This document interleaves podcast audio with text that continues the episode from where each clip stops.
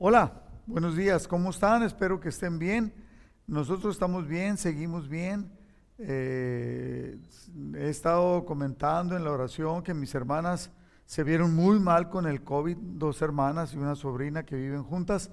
Y, pero gracias a Dios y a la oración que hemos estado haciendo, van mejorando mucho y espero que también ustedes estén mejorando mucho y que las personas que hemos estado orando por ellas por sanidad, que también Dios esté haciendo maravillas. Todavía no sé, se mandó a hacer un estudio, una tomografía eh, Araceli Herrera y no me han informado cómo salió, o al menos no he visto yo el, el, si me mandaron algún recado, que ojalá me lo manden pronto. Vamos a poner esta reunión en las manos del Señor. Padre, te damos infinitas gracias por este tiempo que podemos estar delante de tu presencia. Te pedimos la guía y la dirección de tu Espíritu Santo para este estudio y que nos hagas entender y que podamos aplicarlo en nuestras vidas. Te lo pedimos, Padre, en el nombre de Jesús. Amén. Como usted sabe, estamos viendo el libro de Efesios, la carta de Pablo a los Efesios. Y la santa palabra es maravillosa, ¿no? Lo que produce, lo que nos enseña. Y les había comentado yo el jueves pasado que la primera parte, eh, la di la enseñanza la primera parte porque es muy rica en enseñanza y esta segunda parte eh, que empieza a partir del, del versículo 17 de Efesios 4. Y voy a, el versículo clave lo voy a leer en la Biblia, lenguaje sencillo. Dice, ahora les pido de parte del Señor Jesús que ya no vivan como los que no conocen a Dios, pues ellos viven de acuerdo con sus tontas ideas. Fíjese lo que dice la Biblia, el lenguaje sencillo. Entonces, y, ahora vamos a iniciar. Esto pues digo yo, digo y requiero en el Señor, que ya no andéis como los otros gentiles, que andan en la vanidad de su mente, teniendo el entendimiento entenebrecido, ajenos de la vida de Dios por la ignorancia que en ellos hay, por la dureza de su corazón. Fíjese bien cuando dice que los gentiles tienen una manera de vivir y nosotros lo sabemos porque pues de ahí venimos, ¿no? De ahí o sea, la vanidad de su mente. Eh, ¿Qué es la vanidad de su mente? Yo no sé si usted ha oído hablar del hedonismo.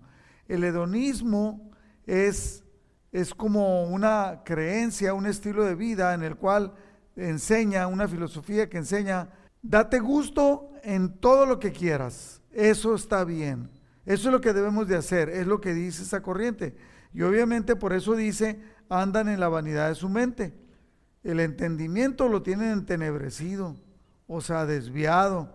Eh, no entienden la vida que se vive con Dios. ¿Por qué? Porque hay una ignorancia. Mientras no sepan, ellos van a seguir siendo ignorantes por la dureza de su corazón. En la Biblia el lenguaje sencillo dice, son gente ignorante y terca, que no entiende nada y por eso no disfruta de la vida que Dios da. Y esto es una gran verdad. Porque, y luego, si acaso tú mencionas que ellos son ignorantes, que son tercos o que no entienden lo que está pasando, se ofenden. Porque ¿cómo vas a decir tú que ellos están, sin razón, no? Bueno, versículo 19. Los cuales, hablando de ellos, los que viven, tienen la mente entenebrecida, dice, después que perdieron toda sensibilidad, se entregaron a la lascivia para cometer con avidez toda clase de impureza.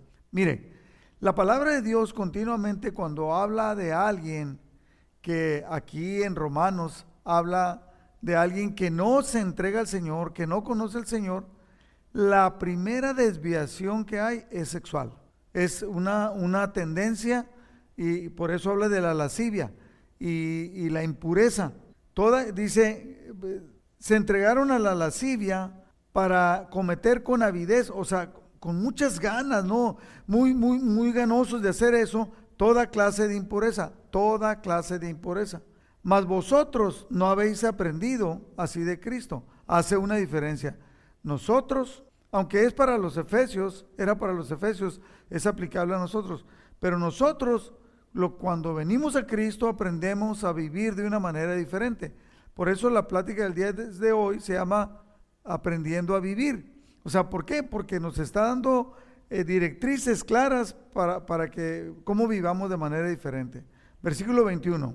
Ya que han oído sobre Jesús y han conocido la verdad que procede de Él, o sea, no habéis aprendido así de Cristo. ¿Por qué? Porque ya hemos oído acerca de Jesús y hemos conocido la verdad que procede de Él. Desháganse, lo viene lo que debemos de hacer. Desháganse de su vieja naturaleza pecaminosa. algunos, esto suena como chiste, ¿no? Algunos lo, le ponen como una coma. Deshágase de su vieja. no, no. Deshágase de su vieja naturaleza pecaminosa y de su antigua manera de vivir. O sea, cuando habla de una antigua manera, hay un antes y un después. Y creo que eso nos pasa a todos, ¿no? Uh, Jesse nos ha dado, nuestro copastor, nos ha dado ah, testimonio de cómo vivía él de una manera equivocada, siendo aún que él es muy serio, ¿no? Eh, y los, los otras personas que nos han compartido también, y, y en las damas he escuchado testimonios, antes vivíamos marcados por la vida del mundo, pero esa antigua manera de vivir, Dios nos está diciendo, deshazte de esa manera, que está corrompida por la sensualidad y el engaño.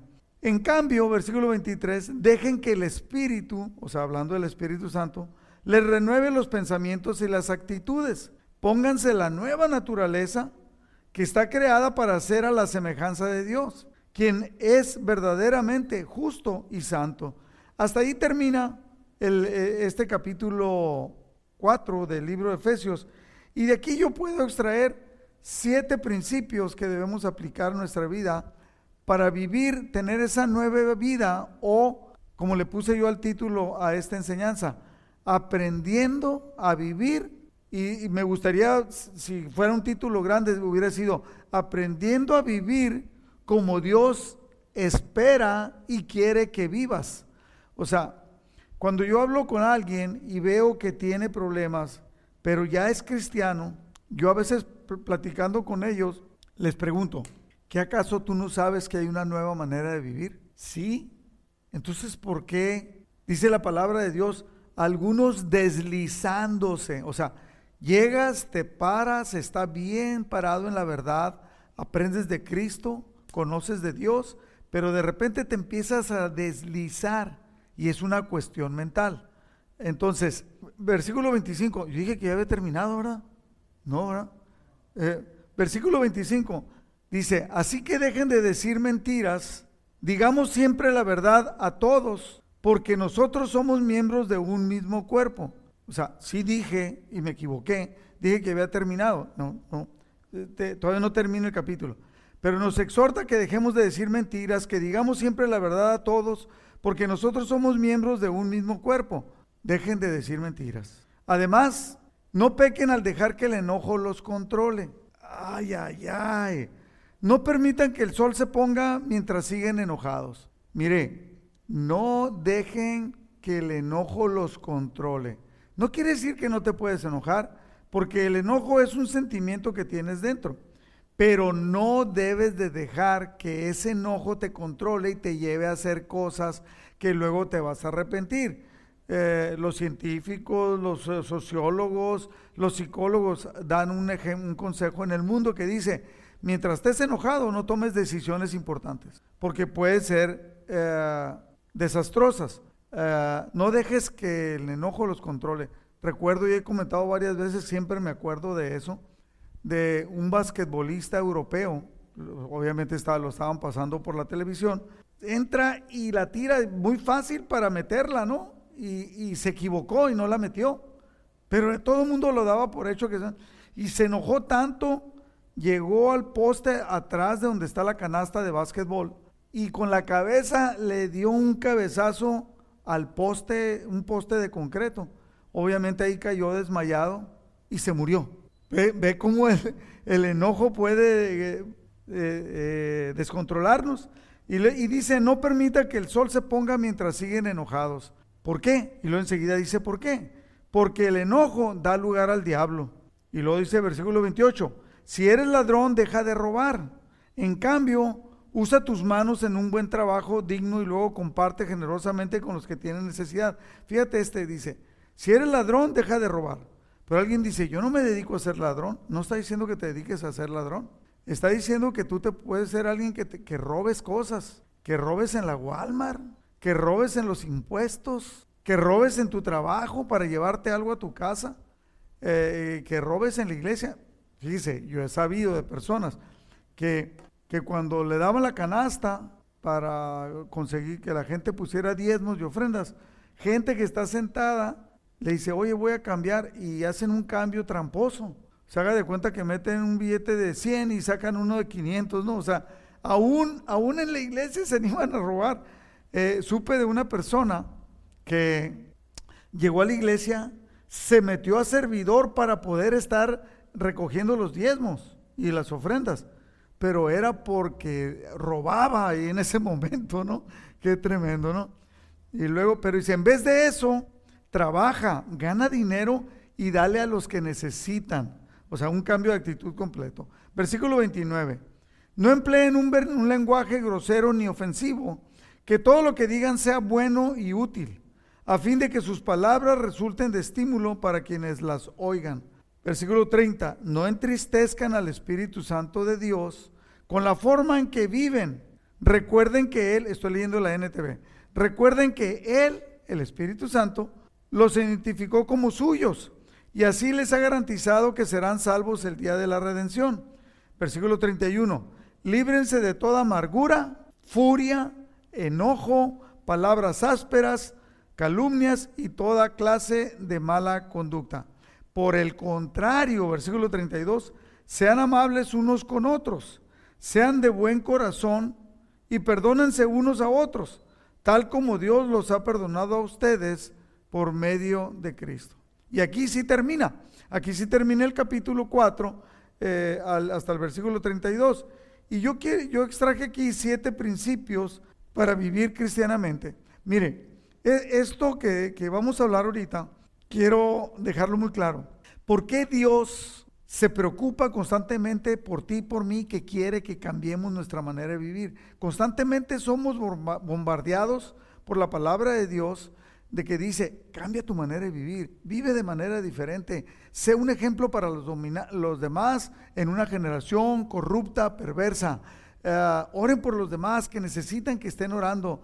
Ah, cambien su manera de vivir, no vivan igual. ¿Por qué? Porque Dios los escogió a usted y mucha gente se puso contenta cuando entendió esto. Somos privilegiados, somos llamados, somos predestinados por Dios para servirle. Y cuando para amarle, para conocerle, para servirle, ya que le sirvamos, servimos, eh, nosotros entonces somos quienes somos el testimonio vivo para que los demás vean que se puede vivir amando a Dios, teniendo una cultura totalmente diferente, vivir de una manera diferente, ah, porque es lo que Dios quiere, que tu vida y mi vida sea testimonio para todos los que aquellos que te rodean, todos aquellos que nos rodean. estos siete principios, empiezo con el primero, no andar como nos dicta nuestra mente. Obviamente nuestra mente, eh, o sea, está formada por el intelecto, qué tan inteligente soy, eh, cómo razono las cosas, eh, con qué tanta experiencia tengo, etcétera. De esa manera estructuramos nuestros pensamientos. Entonces nuestros pensamientos nos dicen, y lo que dice la palabra de Dios en Corintios, es que muchas veces esos razonamientos se convierten en argumentos para poder, para poder justificar que yo puedo pecar o hacer algo. Esto nos llevaría, pensar las cosas de esa manera, nos llevaría, a vivir de acuerdo a lo que nos gusta, lo que nos atrae o lo que consideramos que es bueno. El dinero, el gastar el dinero inadecuadamente. Ah, y empiezas a estructurar, entonces empiezas a vivir al nivel de tus ideas, porque somos inteligentes. Pero en la NTV, voy a leer la NTV, Efesios 4, 18 dice, tienen la mente llena de oscuridad, vagan lejos de la vida que Dios ofrece porque cerraron la mente y endurecieron el corazón hacia Él. Esto es un proceso humano natural. El entender las cosas como yo quiero. Yo he tratado de compartirle a un amigo que tengo y, él no cree para nada en Dios. Hay, hay, otro, tengo un amigo, fíjese nomás, obviamente le estoy compartiendo. Este amigo ah, habla de Dios, pero tiene un desastre en su vida. Habla de ser buena persona, pero hace cosas que dañan totalmente la integridad, la moral y muchas cosas que dices, no puede ser congruente, ¿no? No puedes decir que amas a Dios y hacerle mal a los demás. Versículo 19 de Efesios 4 dice, estas personas que viven en, su mente han perdido la vergüenza, viven para los placeres sensuales y practican con gusto toda clase de impurezas. Entonces no debemos de andar como nos dicta nuestra mente, porque la palabra de Dios dice, engañoso y perverso es el corazón, ¿quién lo conocerá? Y no es que sea el corazón, sino que es nuestro ser interior, ¿no? Segundo punto, segundo principio, vivir, nos exhorta la palabra de Dios que vivir, lo que debemos de vivir lo que aprendimos de Cristo. Efesios 4:20 dice, pero eso, o sea, el vivir mal, no es lo que ustedes aprendieron acerca de Cristo. Versículo 21, ya que han oído sobre Jesús y han conocido la verdad que procede de Él, entonces debemos de vivir totalmente diferente. Entonces, debemos de vivir lo que aprendimos de Cristo. A ver, yo, me, yo, yo, ser humano, me hicieron algo, no saben lo que se metieron, me voy a vengar. Me hicieron un daño, hablaron mal de mí, me voy a vengar. Y me voy a vengar. El otro día miré un pedacito de una novela que está viendo mi señora y es una, un cúmulo de venganzas, de hacer cosas totalmente negativas. Jesucristo dijo, Mateo 11, 29 y 30, pónganse mi yugo, vengan, dice, aprendan de mí, ¿no? Pónganse mi yugo, déjenme enseñarles, porque yo soy humilde y tierno de corazón. Si Jesús es humilde y tierno de corazón, ¿cómo crees que debes vivir tú? Siendo humilde y tierno de corazón y entonces encontrarán descanso para su alma. Pues mi yugo, o sea, el juntarse conmigo, aprender de mí, es fácil de llevar y la carga que les doy es liviana.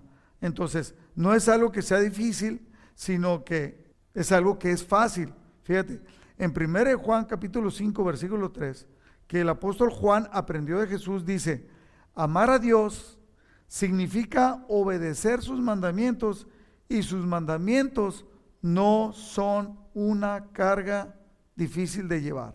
Entonces, eso quiere decir que vivir lo que aprendemos de Cristo no debe ser algo complicado, no debe ser algo difícil, debe ser algo limpiano de llevar. Eh, tercer principio, entender que nos toca a nosotros cambiar. Muchas personas todavía están esperando que Dios los cambie, que Dios los transforme. Es lo primero que debemos de entender, que nos toca a nosotros, es, eh, es una decisión personal. Efesios 4:22 dice, desháganse de su vieja naturaleza pecaminosa y de su antigua manera de vivir. ¿Quién se va a deshacer? ¿Mi señora va a deshacer mi vida? No. ¿El pastor? No. Yo no me puedo meter en tu vida.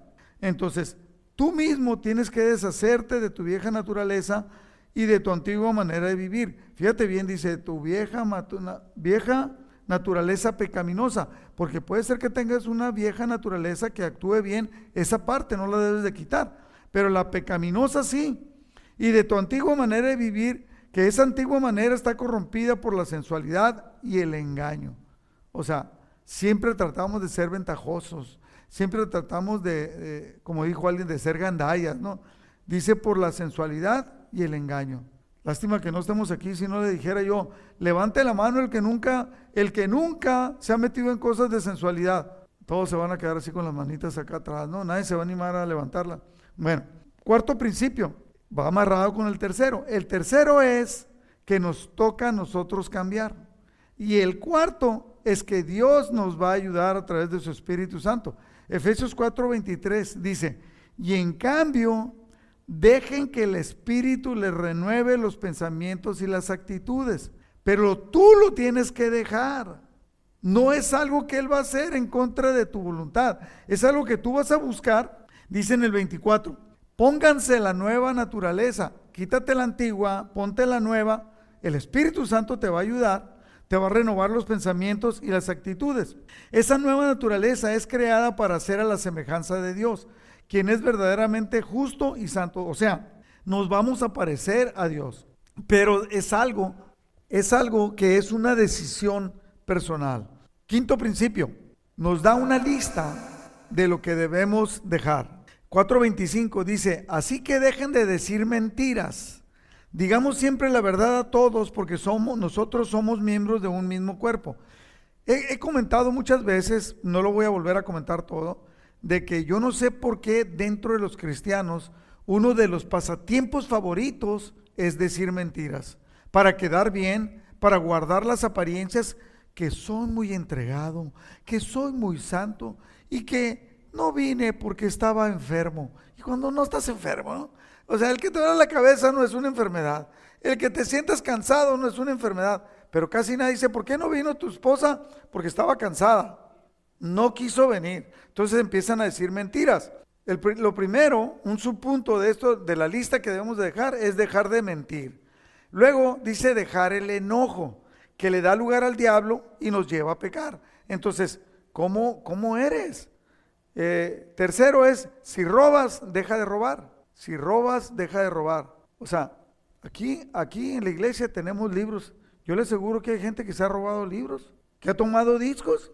Sí, ahora ya son, ahora ya son gratis, pero antes no eran gratis. Y sin embargo él los tomaba. Pero, pero, pero no nomás en la iglesia, pues. O sea, en la Walmart. Una señora dijo una vez, fíjate, pagué, pagué con, con un billete 50 y la cajera me regresó una feria de 100.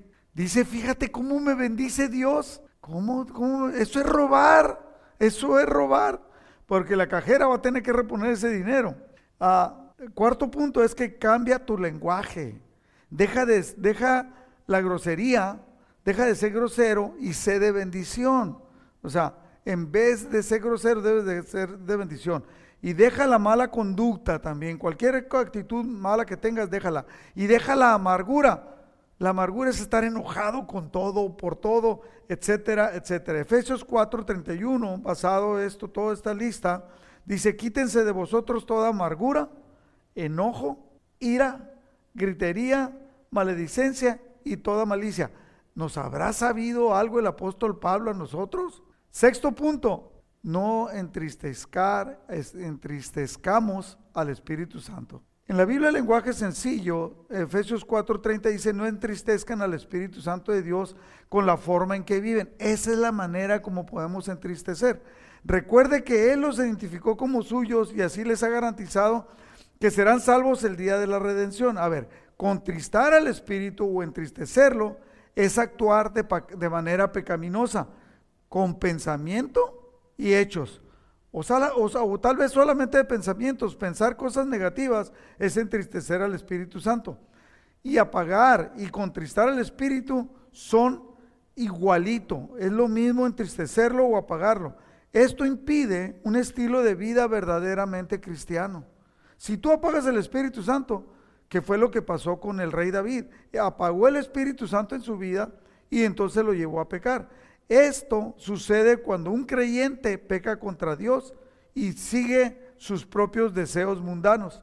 ¿Cómo? ¿Cómo? ¿Qué cosas? Mentiras, enojos, robar, lenguaje ofensivo, portarse mal y tener amargura. Y el séptimo principio para aplicar nuestra vida es que debemos de tener una muy buena actitud para con los demás. Le pregunto yo, ¿tiene usted muy buena actitud para con los demás?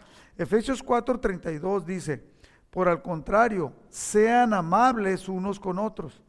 En el ser amables es portarte bien con los demás. Sean de buen corazón, tener una correcta y muy buena actitud.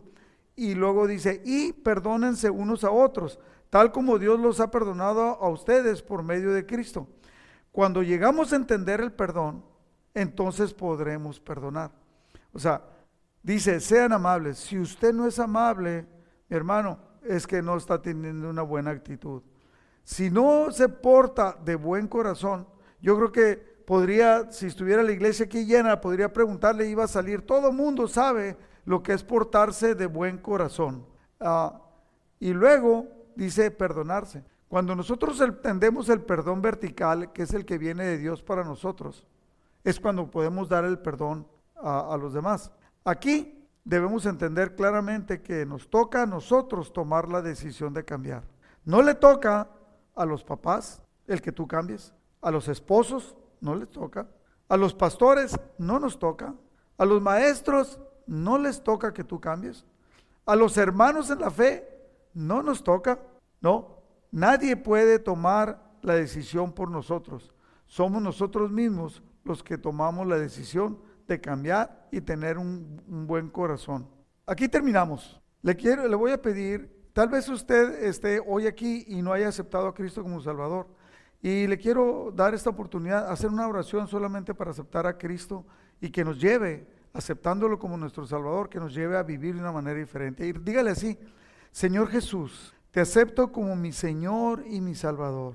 Te pido que me perdones, que vengas a vivir a mi corazón y me lleves a vivir de una manera diferente, que me ayudes a cambiar mis actitudes, mi mente y mi manera de ser, para que mi nombre quede escrito en el libro de la vida. Te acepto a ti como mi Señor y mi Salvador. Si usted hizo esta oración así de corta, así de pequeña, así de sencilla, yo le aseguro, si está hecha de corazón, usted ha entrado a ser escrito en el libro de la vida.